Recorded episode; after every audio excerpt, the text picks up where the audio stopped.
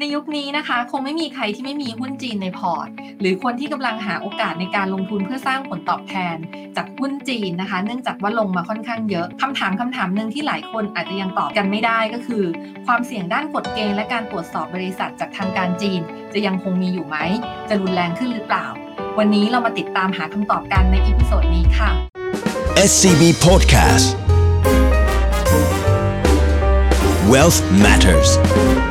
Think your way to wealth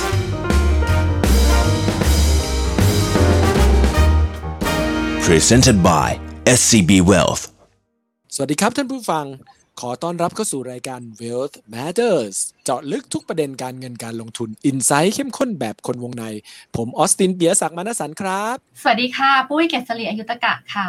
ครับเราสองคนก็มีความยินดีนะครับผมที่ได้กลับมาพูดคุยกับทุกท่านอีกครั้งหนึ่งนะครับผมโดยเฉพาะในประเด็นในเรื่องของ Wealth Matters ซึ่งเป็น Wealth Podcast ที่เกี่ยวข้องกับการเงินการลงทุนรวมถึงภาพเศรษฐกิจนะครับผม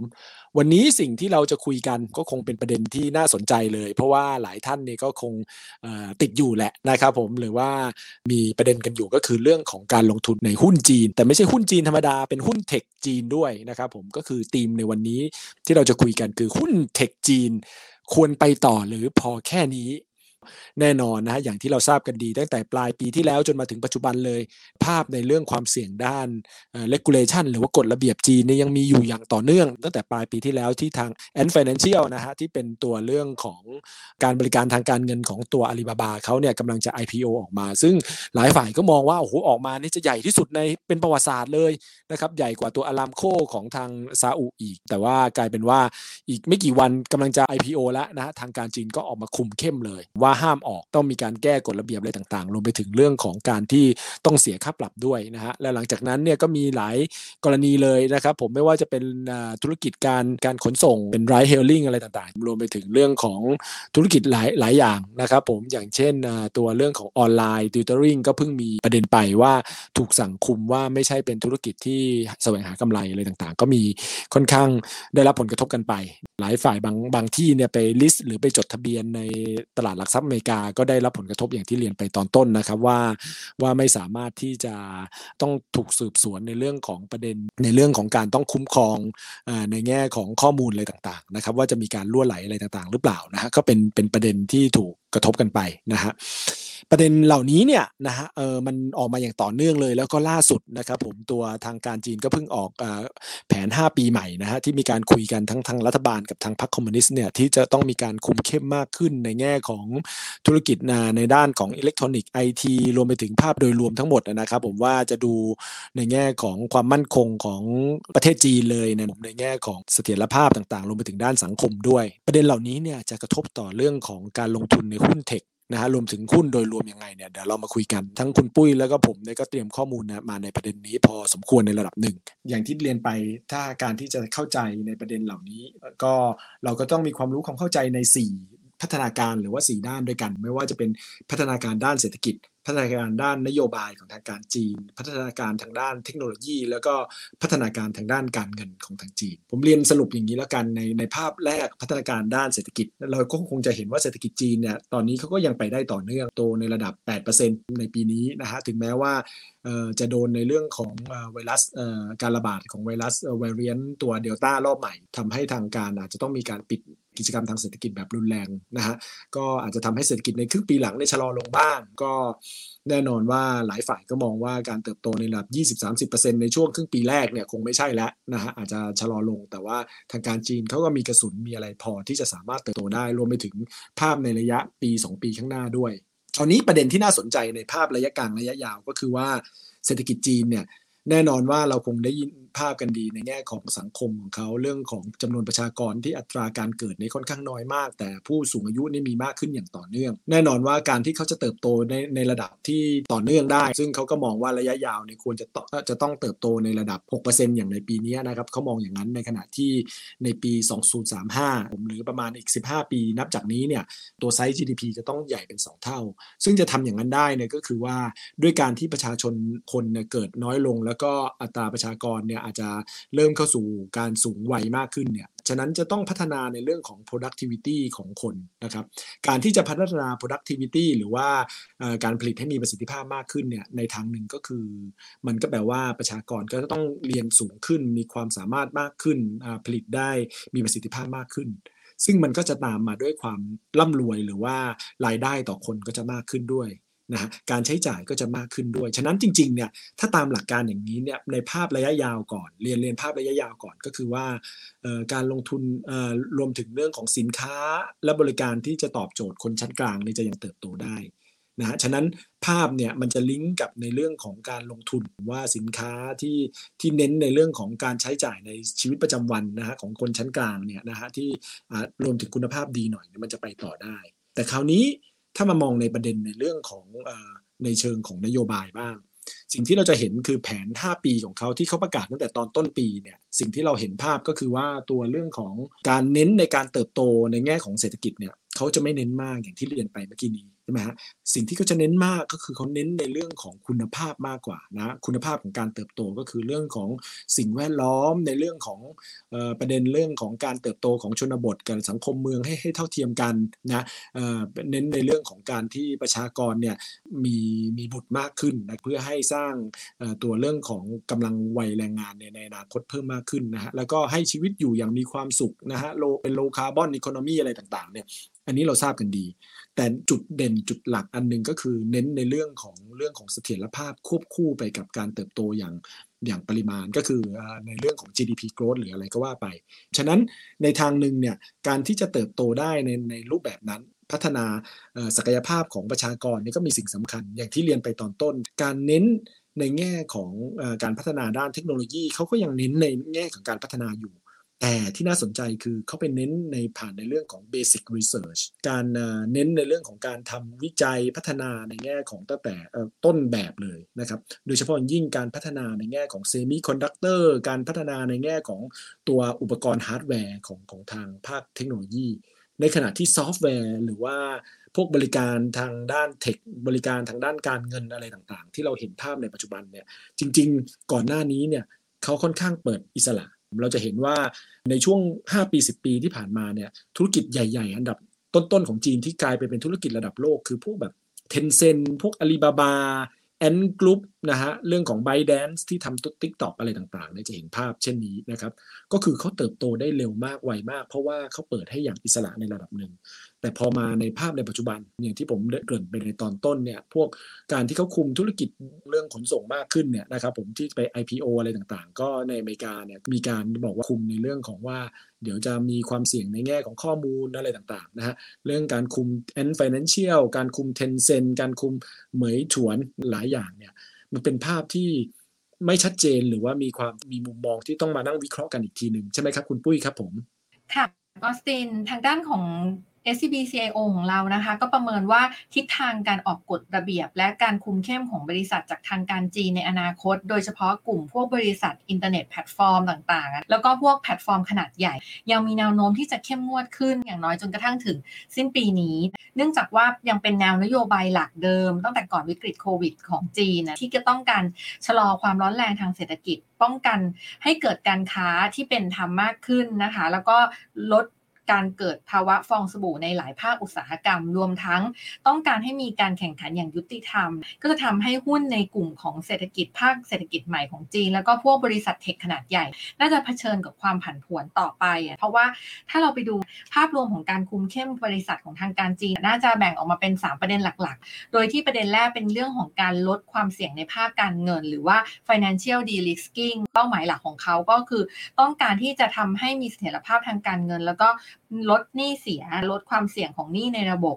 ช่วงที่ผ่านมาเนี่ยเขามีการออกกฎในส่วนของ internet lending เพื่อที่จะชะลอการขยายตัวของฟินเทคที่ยังไม่เหมาะสม แล้วก็ทำให้มั่นใจว่าบริษัทพวกฟินเทคต่างๆ มีฐานเงินทุนที่เพียงพอที่จะทำกิจกรรมต่างๆ ให้มีความคืบหน้า ซึ่งล่าสุดปรากฏว่าความคืบหน้าในเรื่องนี้เนี่ยก็ค่อนข้างไปค่อนข้างเยอะแล้ว มุมมองของเราเองเนี่ยเรายังมองว่าประเด็นนี้เนี่ย การคุมเข้มที่จะเพิ่มขึ้นบนประเด็นเรื่องของ financial de-risking อาจจะยังมีอยู่ แต่ว่าอาจจะไม่ได้แบบสร้างความประหลาดใจให้กับตลาดมากนัก เพราะว่าขั้นตอนในการตรวจสอบ มันมีการผ่านมาในหลายเดือนแล้วนะตั้งแต่กรณีที่แอน IPO ในช่วงของไตรมาส4ของปีที่แล้ว แต่ว่าล่าสุดทางด้านที่เขาประกาศออกมาเขาก็บอกว่าทางการจีนเขายังบอกว่าแอนเนี่ยยังไม่ผ่านเกณฑ์ในการ IPO บนทั้งตลาดหุ้นฮ่องกงและตลาดหุ้นเซี่ยงไฮ้เพราะว่ายังเปิดเผยข้อมูลตามข้อบังคับของจีนเนี่ยไม่เพียงพอ ในส่วนของประเด็นที่ 2 คือการตรวจสอบการผูกขาดทางธุรกิจ หรือว่า antitrust ตัว investigation ก็ตอนนี้เขามีเป้าหมายหลักเพื่อที่จะทำให้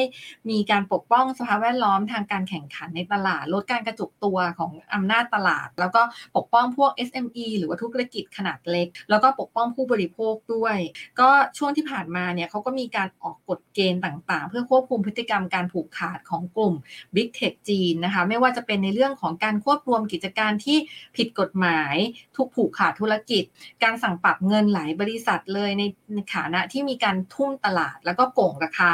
ซึ่งเราก็จะเห็นตัวอย่างได้จากการปรับเงินของอาลีบาบาและก็เหมยถวน ในฐานที่มีกฎที่เรียกว่า picking one from two ที่กำหนดให้บริษัทขนาดเล็ก ต้องเลือกอยู่บนแพลตฟอร์มเดียวเท่านั้น ซึ่งเป็นการกีดกันคู่แข่งรายอื่นด้วย ซึ่งทาง CIO เราก็ประเมินนะคะว่าการออกกฎระเบียบทางการจีนในประเด็นเรื่องของ antitrust investigation มีความคืบหน้าแบบปานกลาง คือยังมีความเสี่ยงที่จะนำเรื่องนี้ในกลุ่มออกมาใช้นะคะในพวกกลุ่มของอินเทอร์เน็ตแพลตฟอร์ม ซึ่งก็จะมีการตรวจสอบหลายบริษัทที่เกี่ยวโยงกับประเด็นเรื่องนี้อยู่ แล้วก็อาจจะมา โยงกับประเด็นการระดมทุนในตลาดต่างประเทศ โดยการใช้กลไก VIE เรารู้กันว่ามันเป็นกลไกที่ใช้ในการระดมทุนจากต่างประเทศ จากต่างชาติสำหรับอุตสาหกรรมที่ทางการจีนจำกัดการถือครองหรือลงทุนโดยนักลงทุนต่างชาติด้วย ส่วนประเด็นที่ 3 คือเรื่องของการปกป้องความปลอดภัยของข้อมูลผู้บริโภค ซึ่งเขาก็มีเป้าหมายหลักที่จะต้องการให้มีการจำกัด การใช้ข้อมูล แล้วก็ไม่อยากให้มีการใช้ข้อมูลที่ไม่เหมาะสม แล้วก็ระวังในเรื่องของการเก็บรักษาเข้าถึงข้อมูลส่วนตัวของบุคคล ถ้าเราจำกันได้เนี่ยก็จะเป็นทั้งในแง่ของตัว Didi Chuxing อันนี้เขาก็ต้องการที่จะบอกว่าไม่อยากให้คนที่มีข้อมูลเยอะๆ จะไปเปิดเผยข้อมูลอะไรต่างๆ ซึ่งการออกกฎระเบียบของทางการจีนในประเด็นนี้เนี่ยตอนนี้เรามองว่ายังอยู่ใน stage ของการเริ่มต้นอยู่ เพราะว่าจะได้เห็นจากการที่เขามีการอยู่ในช่วงรออนุมัติร่างมาตรการที่เรียกว่า Cyber Security Review ฉบับแก้ไข ซึ่งถ้าเกิดว่าได้รับ การอนุมัติเขาก็จะให้ทางการจีนเนี่ยสามารถที่จะตรวจสอบแล้วก็ทบทวนบริษัทจีนนะคะ ถ้าหากว่ามีฐานข้อมูลส่วนตัวของบุคคลมากกว่า 1 ล้านคน ในช่วงระหว่างกระบวนการจดทะเบียนในตลาดต่างประเทศ ก็จะส่งผลให้ทางการจีนสามารถตรวจสอบพฤติกรรมการจดทะเบียนในตลาดต่างประเทศของบริษัทจีนได้ว่าเข้าข่ายที่จะกระทบต่อความมั่นคงของชาติหรือเปล่า โดยกระบวนการตามมาตรฐานแล้วต้องใช้เวลาประมาณ 45-60 วัน โดยที่เรามองว่าความเสี่ยงส่วนที่อาจจะทำให้เกิดเผชิญกับแรงกดดันเพิ่มจากการออกกฎระเบียบที่เกี่ยวข้องในเรื่องนี้ในระยะถัดไป คือกลุ่มที่เกี่ยวกับดิจิทัลเฮลท์ต่างๆ เพราะว่าบริษัทพวกนี้ก็มีการจดทะเบียนในตลาดต่างประเทศ มีฐานข้อมูลค่อนข้างใหญ่ แล้วก็เซนซิทีฟแล้วก็เกี่ยวเนื่องกับการที่ทางการจีนต้องการที่จะลดภาระทางการเงินของภาคครัวเรือนด้วย ซึ่งกฎทั้งหมด 3 อันเนี่ยก็จะเกี่ยวข้องนะคะกับในเรื่องของพวกแพลตฟอร์มขนาดใหญ่ค่อนข้างมาก แล้วก็ยังมีในเรื่องที่เขาต้องการที่จะลดภาระทางการเงินของครัวเรือน ไม่ว่าจะเป็นในเรื่องของด้านการศึกษาหรือพวก after school tutoring ที่เราเห็นกันไปนะคะ จากการที่เขาคุมเข้มไม่ให้มีการสอนคอร์สที่มันไปแบบว่าซ้ำกับคอร์สที่มีการสอนในโรงเรียน เพื่อที่จะได้ลดความเครียดของเด็ก แล้วก็ลดเรื่องของภาระของครัวเรือนในการที่จะต้องจ่ายเงินเรียนพิเศษที่ค่อนข้างแพงนะคะ อันนี้ก็ยังเป็นกลุ่มที่ยังเป็นอีกอันหนึงที่จะโดนผลกระทบ แล้วก็ในด้านของอสังหาริมทรัพย์เองก็เช่นเดียวกันที่มีการออกกฎในการที่จะใช้นโยบายที่เรียกว่า three red line นะคะที่จะจำกัดการกู้ยืมของผู้พัฒนาอสังหาริมทรัพย์ต่างๆ และรวมถึงการออกแนวทางเกี่ยวกับกฎระเบียบ ที่เป็นอินเทอร์เน็ตแพลตฟอร์มที่มีโมเดลธุรกิจที่เกี่ยวข้องกับพวก food delivery นะคะคือการส่งอาหาร on demand delivery หรือว่าบริการเรียกรถต่างๆ อย่างที่ตัวเตตีชูซิงโดนไปด้วยนะคะแล้วเขาก็บอกว่าเขาต้องการให้มันมีความเท่าเทียมกันในการที่จะปกป้องสิทธิ์ของลูกจ้างที่เป็นไรเดอร์นะคะในการที่จะต้องมีการประกันแล้วก็มีการจ่ายค่าตอบแทนที่สูงกว่าปกติ อันนี้เราก็เลยประเมินว่ากลุ่มพวกที่อาจจะเผชิญแรงกดดัน จากการออกกฎระเบียบที่เกี่ยวข้องกับการคุ้มครองผู้บริโภค แล้วก็ปกป้องผู้ยาว์าที่เพิ่มเติมจากกลุ่มที่โดนไปแล้ว ยังมีอยู่นะคะ อย่างเช่นกลุ่ม online gaming ที่มีการดำเนินการเกี่ยวกับเรื่องของ online digital entertainment ซึ่งเราก็เห็นแล้วว่ามีข่าวออกมา แต่ว่าอย่างไรก็ตามการที่เขาออกมาแก้คำพูดที่ออกมาจากสื่อนะคะ บนทางด้านของ online entertainment online gaming เนี่ยนะคะ มันก็ได้มีการ ทำให้ตัวการปรับลดลงของหุ้นเนี่ยมันมีการ rebound ขึ้นมาได้ในภายหลัง แต่ว่าอย่างไรก็ตามกลุ่มนี้เนี่ยก็คงต้องเผชิญกับแรงกดดันในแง่ที่ต้องปรับตัวนะคะคุณออสตินเพื่อให้เข้ากับในเรื่องของบริบทของทางการจีนที่เขาต้องการออกมาคุม เพื่อที่จะให้ดูแลสวัสดิการทั้งทางด้านของสังคมของเยาวชน แล้วก็ดูแลในเรื่องของความเท่าเทียมกันในประชาชนของเขาด้วยค่ะ ครับแหมก็ชัดเจนเลยนะครับ ในแง่ของประเด็นที่คุณปุ้ยได้เล่าให้พวกเราฟังนะครับ ในแง่ของทั้งประเด็นเรื่องการผูกขาดการทุ่มตลาดเรื่องของการเปิดเผยข้อมูลส่วนบุคคล ด้านการผูกขาดด้านการศึกษาอะไรต่างๆ รวมถึงด้านอสังหาฟู้ดเดลิเวอรี่นะฮะแทบจะหลากหลายธุรกิจมากนะครับ ผมที่ทางการจีนมีการคุมเข้มนะฮะในส่วนตัวหรือว่าในส่วนที่ผมอาจจะขออนุญาตเสริมนิดนึงจริงๆเนี่ยถ้าเรามองดูภาพต่างๆ ที่คุณปุ้ยได้เล่าเรียงไปให้พวกเราฟังอย่างหนึ่งนะฮะมันคือเรื่องของด้านของธุรกิจที่เทคโนโลยีต่างๆนะครับหรือรวมแม้กระทั่งต่อเรื่องของธุรกิจอื่นๆ จะเป็นอาลีบาบาแอนเทนเซนอะไรต่างๆเนี่ยเหมยถวนอะไรต่างๆเนี่ยพวกนี้นี่คือสิ่งที่เขาได้เขาคือเรื่องของของข้อมูลนะคือภาคเอกชนนี่ก็ได้ข้อมูลค่อนข้างเยอะ พอเขาได้ข้อมูลค่อนข้างเยอะเนี่ยเป็นสิ่งที่ทางฝั่งของภาครัฐเริ่มกังวลแล้วว่าถ้าข้อมูลนั้นหลุดไปแก่ทางการต่างชาติจะเกิดอะไรขึ้น หรือแม้กระทั่งแต่ข้อมูลอยู่กับ ภาคเอกชนเยอะๆเนี่ยเขาก็ไม่ค่อยชอบเท่าไหร่นะฮะฉะนั้นเราถึงเห็นสังเกตว่าการคุมเข้มพวกนี้มากขึ้นในขณะเดียวกันเนี่ยเขาผลักดันในผ่านเรื่องของหยวนดิจิตอลนะฮะก็คือเรื่องของการโปรโมตตัว digital currency หรือว่าเงินตราที่เป็นดิจิตอลนะฮะซึ่งข้อดีของการ โปรโมทอย่างนั้นก็คือว่ามันทำให้เวลาใครที่ใช้จ่ายหยวนดิจิตอลเนี่ยแทนที่จะไปใช้ในของอตัวกระเป๋า e-wallet ของ Ant ของอะไรต่างๆ ว่ากันไปเนี่ยนะฮะข้อมูลคือข้อมูลมันไหลเข้าไปสู่ในเรื่องของภาครัฐนะครับผมและโดยเฉพาะยิ่งตอนนี้เนี่ยการใช้จ่ายในเรื่องของ cashless payment นะครับผมหรือว่าการใช้จ่ายโดยใช้เทคโนโลยีอย่างเงี้ยนะสูงสุดเลยในจีนนะครับผมกว่าประมาณ 500 กว่าล้านล้านดอลลาร์ในปี 2019 ในขณะที่อย่างที่อื่นอย่าง UK เนี่ยเขาร้อยกว่าล้านหรือว่าในอเมริกาก็ตาม แล้วก็ประชากรที่ใช้ในเรื่องของการใช้จ่ายพวกนี้เนี่ยมันมีมากขึ้นถึง 82%ของจำนวนประชากรทั้งหมดนะประชากรจีน 1,400 ล้านคน 82%ก็โอ้โห เป็นระดับพันล้านกว่าขึ้นไป ฉะนั้นเนี่ยข้อมูลที่มีอยู่อย่างมหาศาลของบริษัทที่เป็นเทคโนโลยีเนี่ยทำให้ทางการก็อาจจะไม่ค่อย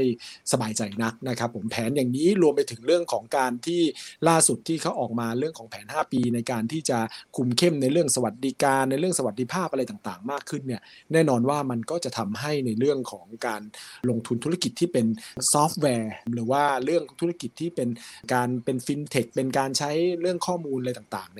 อาจจะมีประเด็นที่จะต้องระมัดระวังในระยะต่อไป แต่อย่างที่ผมเรียนตอนต้น ธุรกิจที่เป็นฮาร์ดแวร์ ธุรกิจที่เป็นเรื่องของเซมิคอนดักเตอร์ เรื่องของการเติบโตในระยะยาวๆ เรื่องของการพัฒนาเครื่องไม้เครื่องมือต่างๆ ในจีนเขายังทำอย่างเต็มที่ ฉะนั้นในมุมมองของเราเนี่ยเราก็มองว่า tech เนี่ย ถ้ายังไปจะไปได้ไหมก็ไปได้ แต่ว่าต้องเป็นเทคโนโลยีที่เป็นฮาร์ดแวร์หน่อยหนึ่งจะเป็นเซมิคอนดักเตอร์จะเป็นเรื่องของการผลิตอะไรต่างๆ ของสินค้าของทางจีนเนี่ยจะยังไปได้ อันนี้ก็คือเป็นภาพที่เรามองอยู่ ฉะนั้นผมก็เลยอยากอยากเรียนถามคุณปุ้ยว่า แล้วอย่างนี้เนี่ยการลงทุนถ้ามุมมองเราเป็นประมาณแบบนี้แล้วเนี่ยการลงทุนในหุ้นจีน โดยเฉพาะอย่างยิ่งถ้าลงทุนระยะยาวแบบ RMF จะยังใช้ได้ไหมครับผม บนการลงทุนบนหุ้นจีนนะคะ ถ้าเป็นบน RMF เรายังสามารถที่จะลงทุนได้นะคะ คือเพราะว่า RMF เขามีเงื่อนไขในการถือลงทุนค่อนข้างยาวนะคะ คือภาพสั้นต้องต้องเรียนให้ทราบว่าตลาดหุ้นจีนเนี่ยค่ะ มันยังมีความผันผวนอยู่ค่อนข้างเยอะจากในเรื่อง regulation ต่างๆ ที่เมื่อกี้เนี้ยเราได้มีการคุยกันออกมาแล้วนะคะ อย่างตัวอย่างง่าย ๆ เลยสำหรับถ้าเกิดคนที่เป็นนักลงทุนระยะสั้นแล้วอยากจะเข้าลงทุนในหุ้นจีนเพราะเห็นว่าเอ๊ะมีการปรับตัวลดลงมาค่อนข้างเยอะแล้ว แล้วก็คิดว่าเอ๊ะเป็นจังหวะในการที่จะเข้าไปเก็บของถูกหรือเปล่าต้องเรียนแบบนี้นะคะว่า การออกมาตรการที่เข้ามาคุมเข้ม หรือว่า regulation ต่างๆ ครั้งนี้ของจีน ออกมาใช้ระยะเวลาในการออกหรือว่า timing นะคะตั้งแต่ที่เขามีการเริ่ม ออกมาตรการมาจนถึงปัจจุบันนี้เนี่ยต้องบอกว่ามันยาวกว่าช่วงก่อนหน้านี้ในปี 2018 ที่ตอนนั้นเนี่ยมีในเรื่องของ regulation ที่ออกมาเหมือนกัน แต่ว่าครั้งนั้นเนี่ยสั้นกว่าครั้งนี้นะคะ แล้วอันที่ 2 คือ impact หรือว่าความรุนแรง จะพบว่าครั้งนี้ความรุนแรงกระทบกับบริษัท แล้วก็กระทบกับตลาดรุนแรงกว่าตอนนั้นด้วยเช่นเดียวกัน ภาพสั้นเราจะเห็นว่าวันที่เขามีการออกกฎเกี่ยวกับเรื่องของตัว after school tutoring อะไรต่างๆนะคะ เราจะพบว่าหุ้นมีการปรับตัวลงค่อนข้างแรงมากนะคะ โดยเฉพาะหุ้นในกลุ่มของ offshore ที่เป็นตัว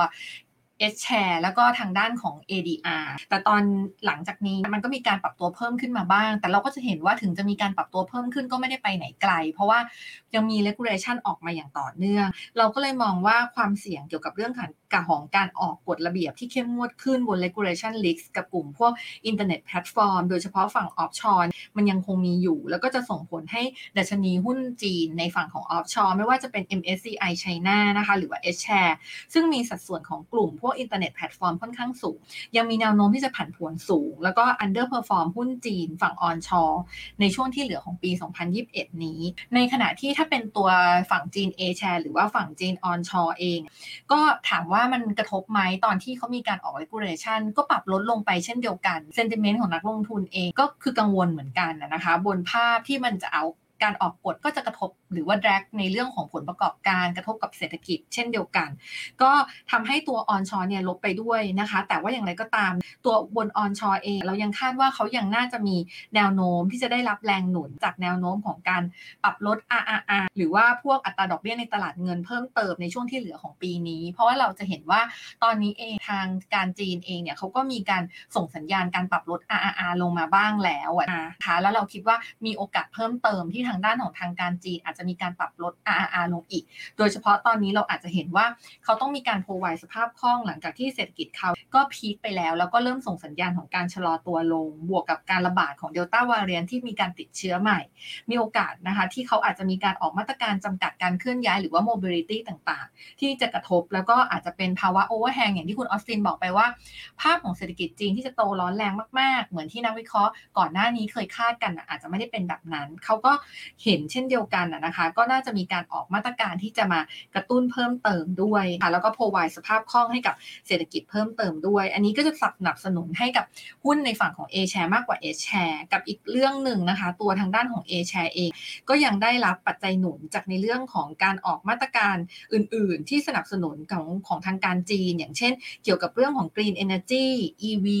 Tech Hardware อย่างเมื่อกี้ที่คุณออสตินพูดไปนะคะ แล้วก็ Semiconductor ก็จะเป็นกลุ่มที่น่าจะสามารถที่จะสร้างผลตอบแทนได้ดี ซึ่งเราก็เห็นด้วยนะคะ คือบนตอนนี้เองเนี่ยถ้าบนคำแนะนำเอง หลายท่านอาจจะบอกว่า valuation ของหุ้นอินเทอร์เน็ตแพลตฟอร์มของจีนมีความน่าสนใจมากขึ้น เพราะว่ามีการปรับตัวลดลงมาค่อนข้างเยอะเมื่อเทียบกับตัวหุ้นกลุ่มอินเทอร์เน็ตแพลตฟอร์มของสหรัฐแต่ว่าอย่างไรก็ตาม เราก็ยังมองว่าถึงแม้ว่า valuation ดูดูถูกกว่าของอเมริกาที่เป็นตัว tech อินเทอร์เน็ตแพลตฟอร์มเหมือนกัน แต่ความเสี่ยงในการกอดออกกฎระเบียบที่เข้มงวดจากทางการจีนที่มีอยู่อยู่เยอะนะคะ โดยเฉพาะในฝั่งของหุ้นจีนออฟชอร์มันก็ยังมีแนวโน้มที่จะดำเนินการต่อไปต่อเนื่อง และจะกดดันให้ valuation ของกลุ่ม H share มีการปรับตัวลดลงได้อีก บนคำแนะนำปุ้ยขอแบ่งเป็นระยะสั้นกับระยะยาวอะบนระยะสั้นเอง คือตอนนี้เองเนี่ยเราคงคำแนะนำนะคะบนนิวโตรสำหรับตลาดหุ้นจีน คือสถานการณ์การลงทุนหุ้นจีนในปัจจุบัน เหมาะสำหรับการลงทุนระยะยาว หรือว่าถือยาวมากกว่า 1 ปีขึ้นไปเท่านั้น ไม่ได้เหมาะสำหรับการลงทุนในกรอบการลงทุนระยะสั้น ถึงแม้ว่าภาพรวมเศรษฐกิจจีน ในอนาคตอาจจะมีโอกาสดีขึ้น IMF ออกมาคาดว่า GDP จีนในปีนี้อยู่ที่ 8.1%นะแต่ว่าเราเริ่มเห็นการชะลอตัวของเศรษศรษฐกิจอย่างที่ได้บอกไป ตัวเลข PMI ภาคการผลิตภาคบริการ ตัวเลขยอดค้าปลีกต่างๆ เหล่านี้ เริ่มชี้นะคะที่เป็นตัวเลขเร็วเริ่มชี้ว่ามีโอกาสที่จะชะลอตัว และประกอบกับการระบาดด้วยทำให้เรายังมองว่าหุ้นจีนเองเนี่ยนะคะยังเผชิญกับปัจจัยเสี่ยงในขณะที่เรื่องที่มาสำคัญที่เราเป็นท็อปิกในการที่เราคุยวันนี้ก็คือในเรื่องของการควบคุมความร้อนแรงของเศรษฐกิจ และการเสริมสร้างเสถียรภาพของเศรษฐกิจ โดยการออก regulation ต่างๆ ยังเป็นตัวที่จะกดดันการฟื้นตัวของตลาดหุ้นจีนได้คำแนะนำของเราให้แนะนำให้ตอนนี้ ถือนะคะมากกว่าที่จะซื้อเพิ่มในการที่หลายคนอาจจะบอกว่าจะซื้อถั่วเนี่ยเรายังไม่แนะนำก็คือให้ถือ โดยเฉพาะกรอบการลงทุนระยะสั้นน้อยกว่า 1 ปีนะคะถ้าเกิดมีสถานะการลงทุนอยู่แล้วยังสามารถถือได้ แต่ถ้าไม่มีสถานะการลงทุน แล้วอยากจะลงทุนเพิ่มเราแนะนำว่าจะต้องเป็นการลงทุนระยะยาวมากกว่า 1 ปีเท่านั้น โดยที่ถ้าอยากจะลงทุนเพิ่มก็ยังให้น้ำหนักไปที่หุ้นจีน A share มากกว่าหุ้นจีน S share หรือว่า ADR เพราะว่าบนตัวสัดส่วนของหุ้นจีน A share เขามีสัดส่วนของกลุ่มอินเทอร์เน็ต FinTech แล้วก็ Education ที่โดนในเรื่องของ regulation ต่างๆ รวมกันแค่เพียง 1%แต่ในขณะที่ทางด้านของตัว S share เองเนี่ยมีสัดส่วนของกลุ่มที่ปุ้ยได้พูดถึงไปเมื่อกี้นี้อินเทอร์เน็ต FinTech แล้วก็ Education รวมกันค่อนข้างมาก ดังนั้นนะคะ เราจึงไม่แนะนำให้รีบเข้าลงทุนเพิ่มในตัวของ S share จากความเสี่ยงที่ได้เรียนไปข้างต้นแล้วอะค่ะ ครับก็ชัดเจนนะครับผมเรื่องของการลงทุนในจีนเนี่ยระยะยาวยังคงลงทุนได้นะครับจากภาพเศรษฐกิจภาพอะไรต่างๆ แต่ในระยะสั้นเนี่ยจะมาก็อาจจะต้องเลือก A share เนี่ยอาจจะยังดูน่าสนใจกว่า H share อย่างที่คุณปุ้ยได้เรียนไปถึงประเด็นต่างๆ ด้วยว่าควรจะซื้อถัวหรือว่าออกดีคุณปุ้ยก็ว่ามองว่าก็ควรจะถือไว้ก่อน รวมไปถึงเรื่องของแนวนโยบายในอนาคตอะไรต่างๆเนี่ยก็ยังมีความเป็นไปได้ก็มียังร้อนแรงอยู่ในหลายประเด็นอย่างที่เราทั้งสองได้เรียนท่านผู้ฟังไป ในวันนี้ประเด็นต่างๆ ที่เราคุยกันในเรื่องของว่าหุ้นเทคเนี่ยควรจะไปต่อ หรือพอแค่นี้เนี่ยทุกท่านคงได้รับมุมมองอย่างชัดเจนนะครับจะยังไงดี ก็เช่นเดียวกับที่เรื่องของพอดแคสต์ของเราในวันนี้รายการ Well Matters เข้มข้นเจาะลึกทุกประเด็นการเงินการลงทุนอินไซต์เข้มข้นแบบคนวงในนะครับ สัปดาห์หน้าจะมีประเด็นอะไรที่น่าสนใจที่จะคุยกันต้องติดตามตอนต่อไปนะครับสำหรับวันนี้เราสองคนขออนุญาตลาไปก่อนครับ สวัสดีครับ สวัสดีค่ะ SCB Podcast. Wealth Matters. Think your way to wealth.